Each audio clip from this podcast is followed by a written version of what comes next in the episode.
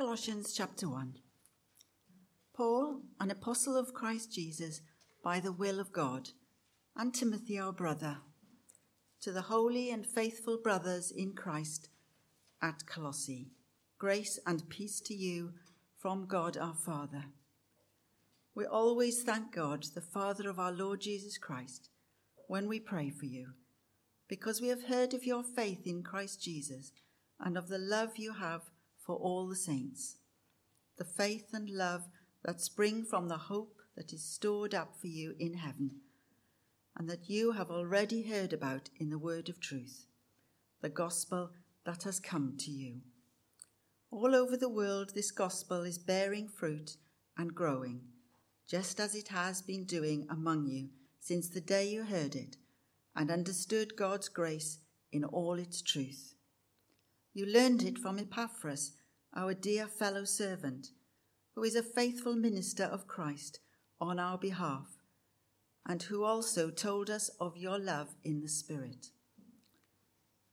For this reason, since the day we heard about you, we have not stopped praying for you and asking God to fill you with the knowledge of His will through all spiritual wisdom and understanding. And we pray this in order that you may live a life worthy of the Lord, and may please him in every way, bearing fruit in every good work, growing in the knowledge of God, being strengthened with all power according to his glorious might, so that you may have great endurance and patience, and joyfully giving thanks to the Father, who has qualified you to share in the inheritance of the saints in the kingdom of light for he has rescued us from the dominion of darkness and brought us into the kingdom of the Son he loves, in whom we have redemption, the forgiveness of sins. Our loving Father God, we thank you for the truth which is transforming our lives. As we study your word now, we ask, in the words of this passage, that you would fill us with the knowledge of your will through all the wisdom and understanding that the Spirit gives, so that we may live a life worthy of you and please you in every way. In Jesus' name we ask. Amen. You're going on a trip, and you've been told that all you need to bring with you is yourself and your ticket. So you show up on the day, ticket in hand you're a bit eager, can't wait. Slowly, more and more people arrive, but they've got more stuff than you. They've got those massive rucksacks that people take on Duke of Edinburgh. You know those sorts? And they're almost as big as the, big as the person. They've got those special walking boots. They've got those funny poles that people like when they go for a walk. And there's you with your ticket. Am I missing something, you think? Was there some letter that was sent out that I didn't get? You start chatting with people, and they are using all kinds of jargon that you've never even heard before. Everybody else seems to be in the know except you. They mention the training weekend that you were noticeably absent for. Didn't there was a training weekend, you say. Oh dear, oh dear, you're not getting off to a very good start, are you? Other people have had experiences that you've never had. They know things you don't know. They do things you don't do, and they certainly don't do some of the things you do. They've got so much more gear than you have, and they're baffled that you don't. And then somebody finally just comes out and says, Have you literally just brought your ticket? I was told that was all I needed. But you're not so sure now. Maybe you do need something more. Maybe you should just go home. Well, I hope you haven't had an experience like that, and that you certainly won't have one like that here tonight. But something similar to that was going on for a group of Christians in a city called Colossae. Colossae is in what's now Turkey, about 100 miles inland from the Med. And they were a group of people trusting in Jesus, getting on great. But there were other people who seemed to have more they didn't just trust in Jesus, they also had very impressive spiritual experiences. really spiritual stuff on another level. These other people seemed more religious as well. They were very respectable doing religious activities. Things these Christians didn't realize we were meant to. I didn't know we were supposed to do that. I thought we just needed to trust in Jesus. These other people were incredibly disciplined, quite strict with themselves sometimes, made everybody else look positively lazy and slack with how seriously they took everything. And bit by bit, it was making the Colossian Christians feel second rate, feel judged, feel disqualified, feel looked down upon, like they were missing out. I wonder if you can relate to that. Well, this letter was written to encourage them and us that Christ is all you need. That if you are trusting in Christ, then you are not missing out. There are no more rules or rituals or experiences or knowledge that you need. If you have Christ, then you've got everything that you need. As the first verse of this passage tells us, it was written by the Apostle Paul, and it was written to this church in Colossae that Paul had never been to. But he'd heard about them and had been praying for them. And this passage we're looking at, this first chunk of chapter 1, we're listening in on Paul's prayers for them, for this church that he's never visited, he's just heard about. In verses 3 to 8, it's a thank you prayer. And in verses 9 to 14, it's a please prayer as he's asking God for the things that they need. And in both of these sections, he's wanting to encourage them that they have Christ and that Christ is all they need. I hope we pick up the same thing too. So, first off, uh, verses 3 to 8, we thank God you're real Christians. We thank God you're real Christians. What an encouraging thing for them to hear. You guys are real Christians, and we are so thankful to God for that.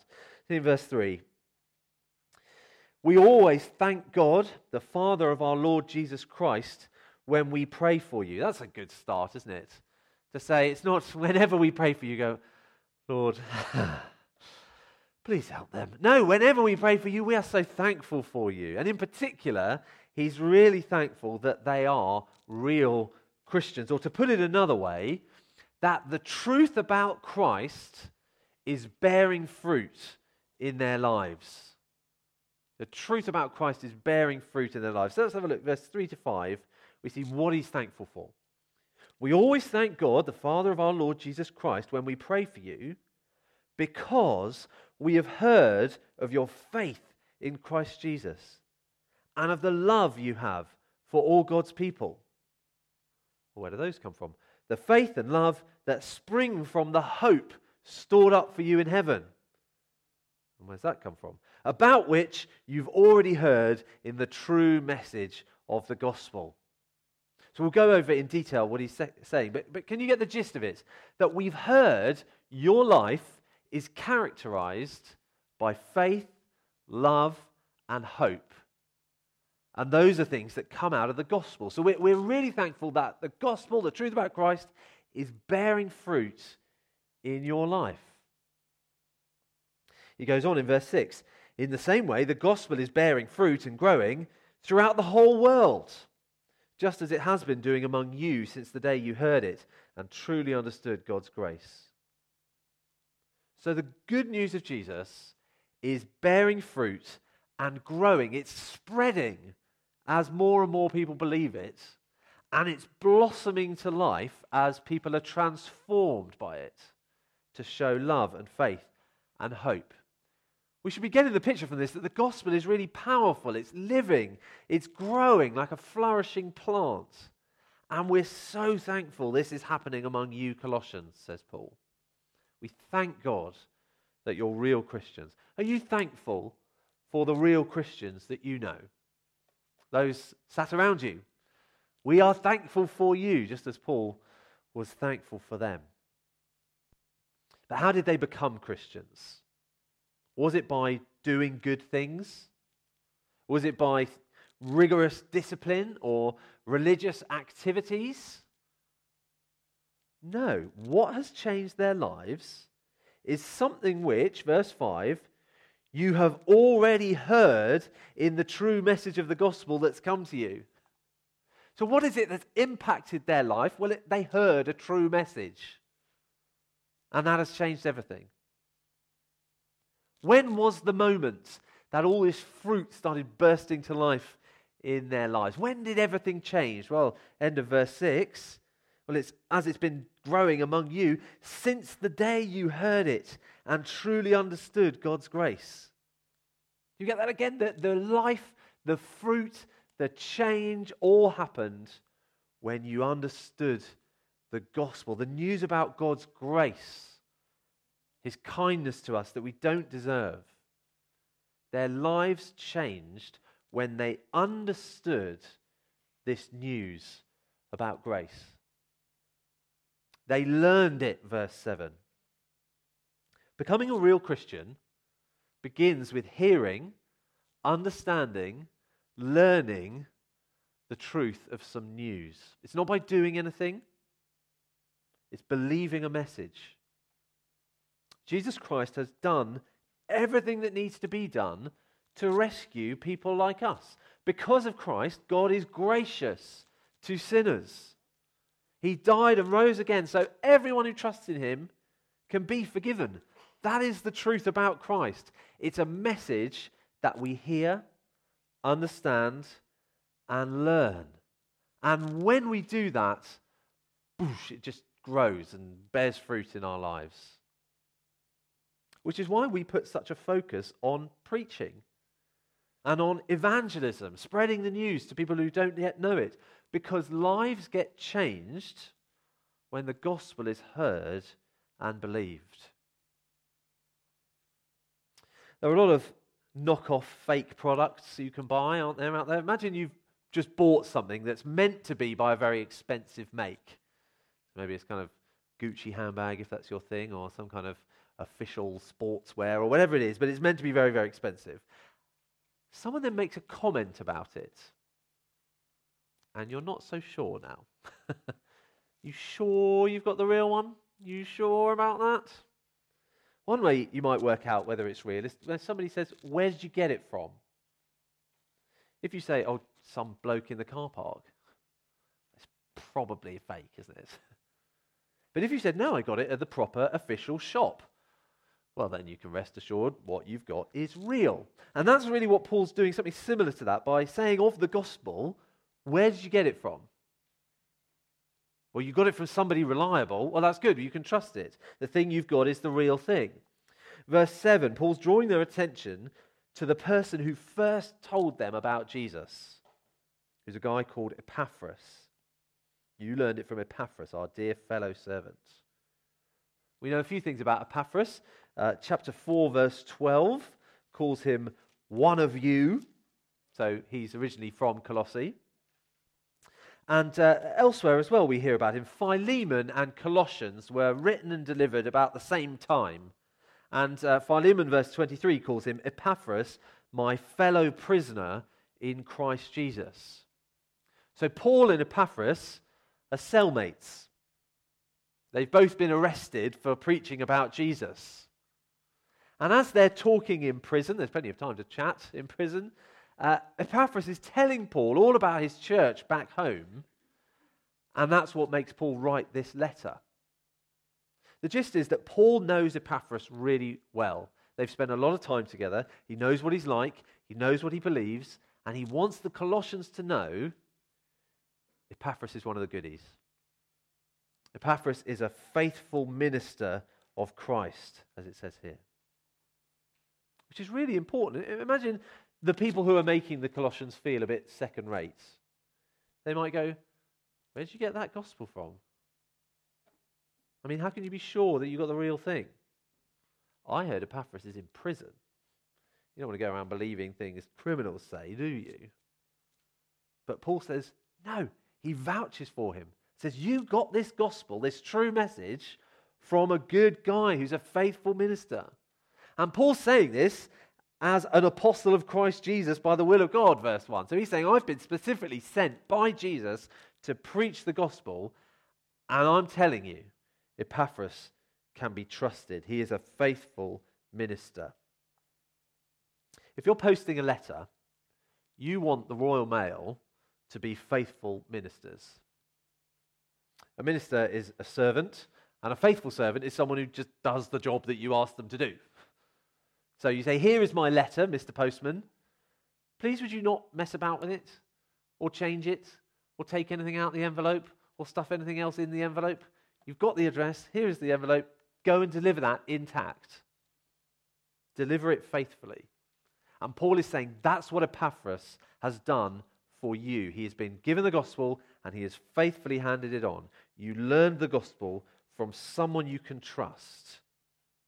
So, whatever the super spiritual mega Christians might say, there is not some extra knowledge that you need to know. All you need is what you have already heard, verse 5. It has been faithfully handed on to you. You have heard everything you need to know in the gospel. This is not some secret message just for the few.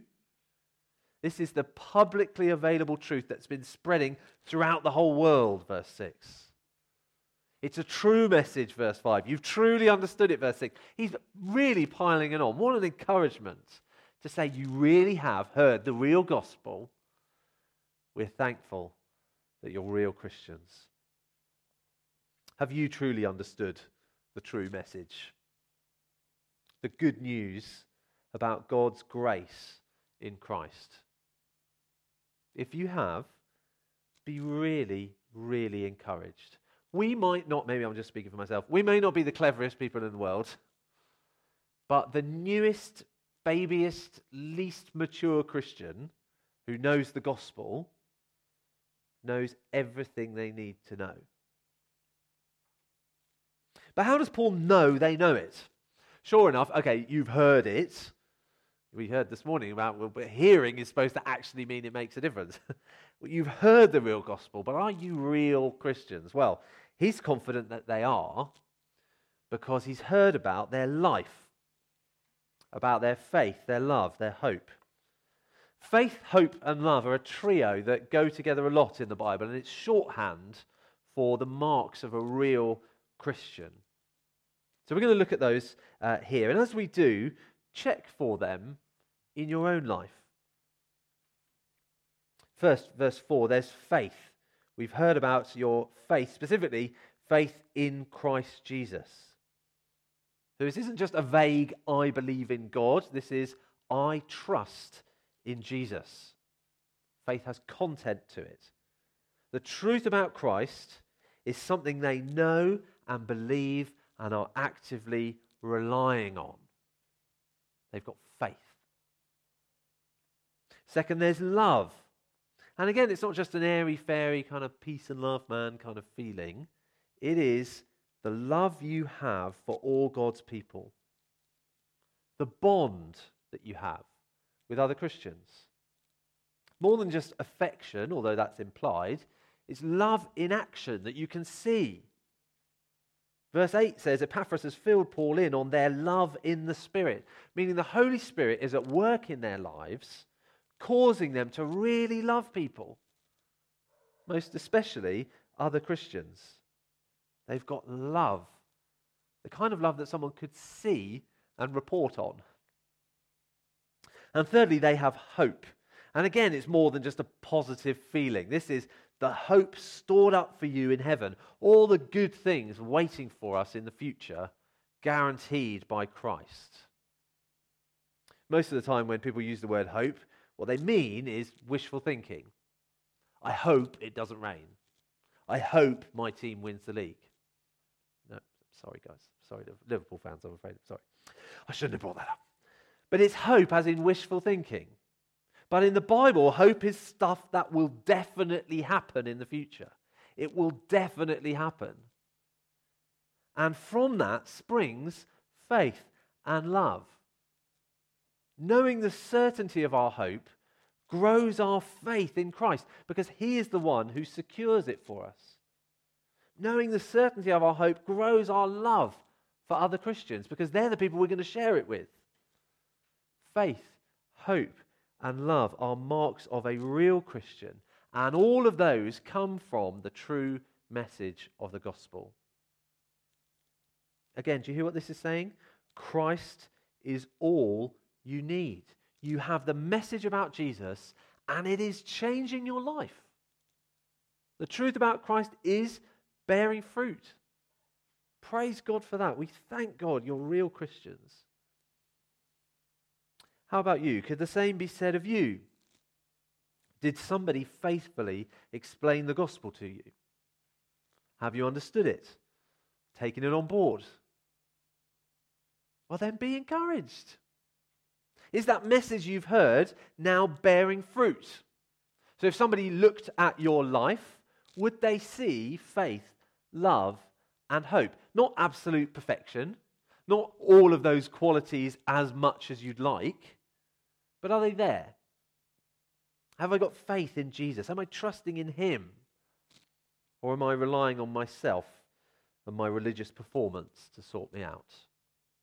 Do I have love for other Christians? Uh, not perfectly, no, but are they my family now? Are they people I'm actively serving, caring for? Or am I still basically my own person doing my own thing, looking down on other people?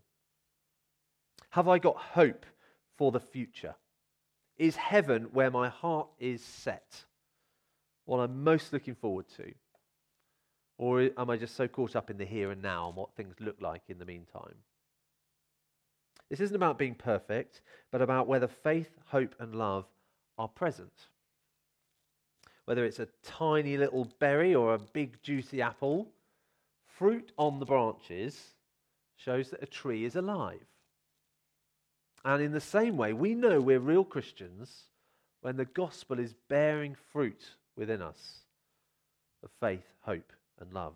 And if it is, then we can be described like they're described in verse 2. God's holy people in Colossae, the faithful brothers and sisters in Christ. Obviously, we're not in Colossae, um, we're in Shropshire, but we are the saints, the holy people in Wem, in Christ. They are in Colossae, in Christ. We're in Wem, in Christ. Because of the gospel, we're united to Jesus who is everything we need. We thank God so much that you are real Christians. That ought to be something we thank God for, for one another and for ourselves as well.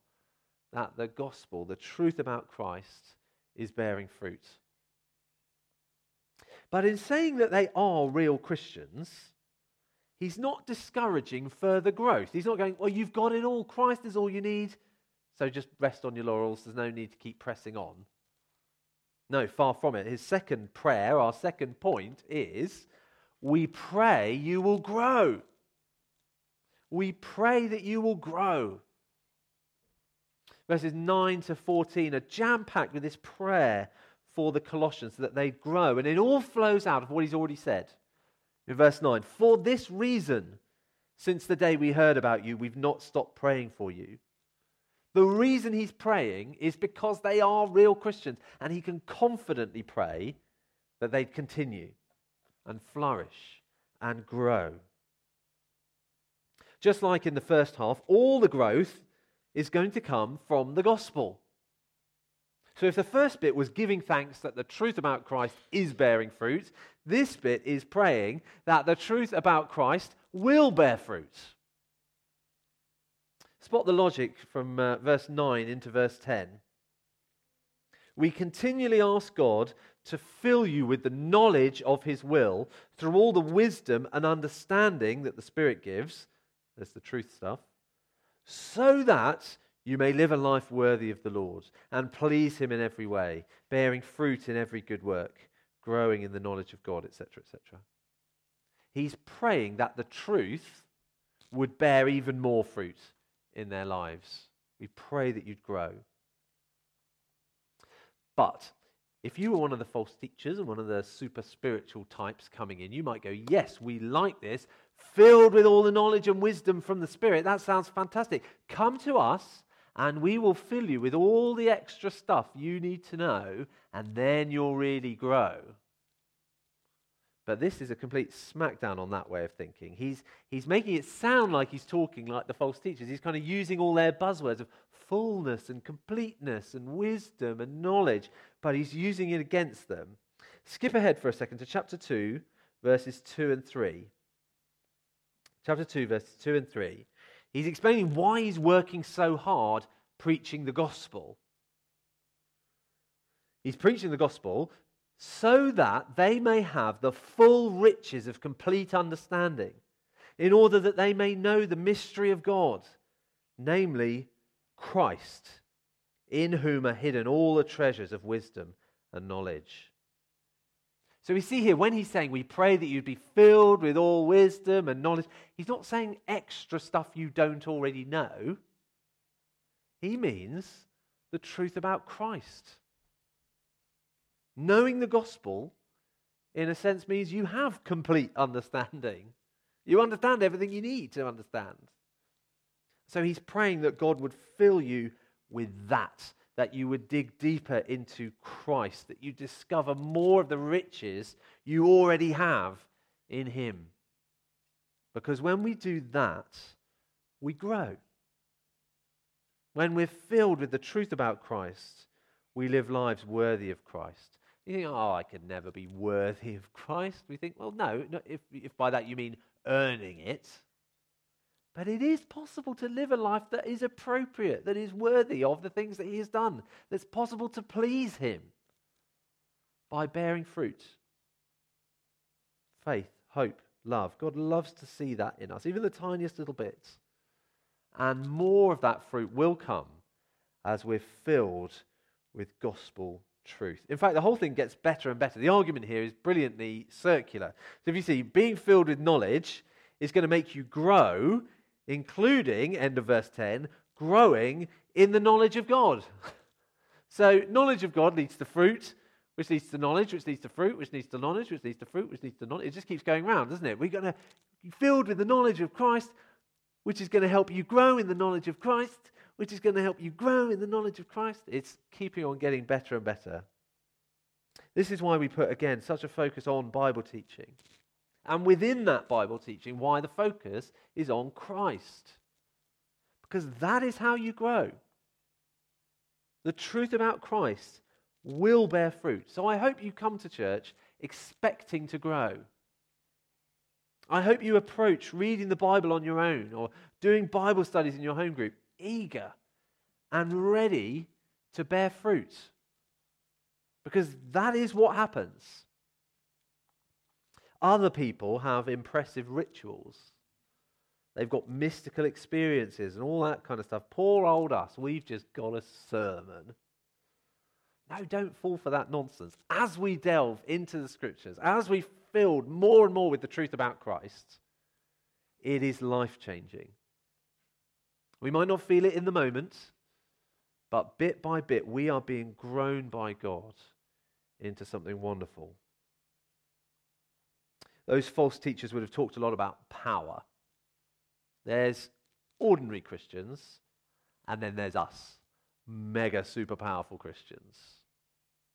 Well, again, Paul turns all that on his head. Listen to all the superlatives in this. It's all, all and every. He's asking they be filled with all wisdom so they please God in every way, bearing fruit in every good work, being strengthened with all power according to his glorious might. You think, wow, what's that look like to be filled with God's power?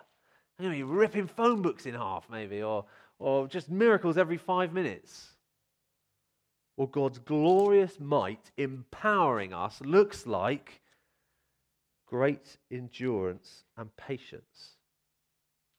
You don't have to be a bodybuilder or a miracle worker. The almighty muscle of God looks like sticking with it, carrying on, not being thrown off course by what other people say, but patiently trusting in Christ. Now, we might think of endurance as a kind of just gritting your teeth, hard slog, and it can be very tough.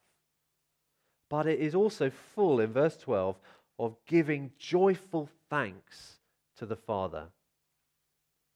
We say thank you when we're pleased with what we've been given, don't we? I mean, that's a fairly basic definition. An amazing present you've wanted for ages. I know it's birthdays today, isn't it? A delicious dinner you've been smelling for a while and you're very, very ready for. Thank you. People who always want more are not thankful people. They might begrudgingly mutter, mm, thanks, but there's no joy. Those in Christ have so much to be thankful for. We have so much to be thankful for. And if we're really thankful for what we have in Christ, we won't be tempted to look anywhere else.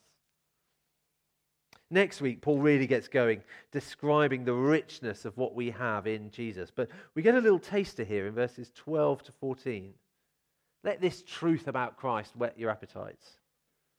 Why should I give thanks? Well, we're giving joyful thanks to the Father who has qualified you to share in the inheritance of his holy people in the kingdom of light. For he has rescued us from the dominion of darkness and brought us into the kingdom of the Son he loves, in whom we have redemption, the forgiveness of sins. It's just fantastic. At one time, we were not part of God's people. We were not in his family. And if you're not in the family, you don't get any inheritance. You don't qualify for that privilege.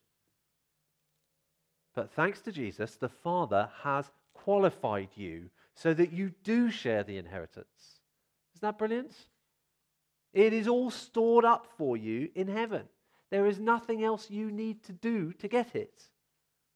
We even get to enjoy much of it while we patiently wait. Now, today was the last day of the Premier League. I can't promise that means it's the end of football illustrations, but, uh, but we'll see how it goes. There was a lot of focus today on who's going to qualify for various things. Again, commiserations to various people. Uh, 5 nil Spurs. Anyway, no, but there's lots about qualifying for things. Take heart, whether you care about football, whether it's been a good day or a bad day, because you have been qualified for the most important thing. You did not need to win. You did not need to do anything yourself because He has qualified you. He has done it. It is now on your account, and you are now qualified to be part of God's people and to have that hope stored up for you in heaven, absolutely certain, waiting for you. At one time, we were imprisoned in the dark kingdom of sin. We lived in rebellion against God.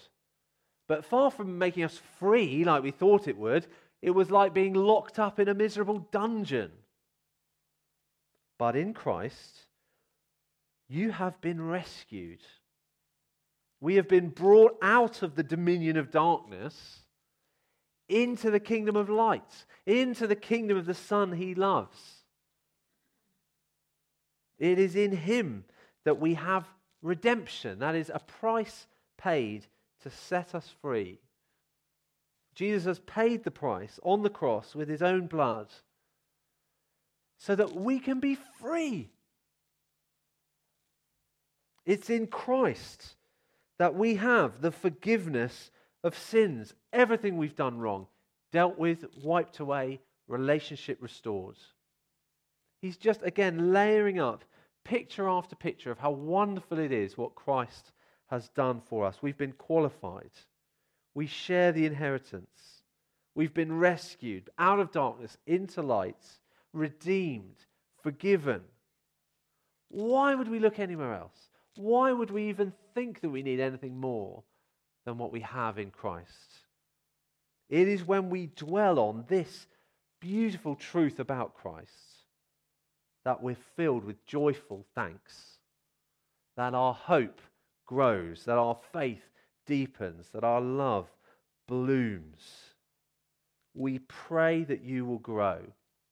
We pray that your life would increasingly be filled with goodness, that it would be a life pleasing to Christ. Isn't that your prayer?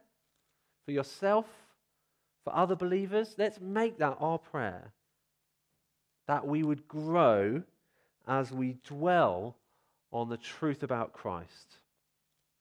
Let's make that our prayer alongside prayers of thanks for being real Christians and that others are real Christians, not through our own doing, but the truth about Christ bearing fruit. If you remember that trip you're on and all you need is your ticket, we can ignore those other people saying, You're not qualified to come. Excuse me, I've been qualified, thank you very much. We can tune out the people saying that you need more because I have it all. To become a Christian, to grow as a Christian, Christ really is all we need. Let's pray. Heavenly Father, we thank you for the truth about Christ, his grace, redemption, forgiveness, rescue. And we thank you that that truth about Christ is bearing fruit in our lives. We pray, please, would it keep bearing fruit as we appreciate more and more what we have in him. It's in his name that we ask these things. Amen.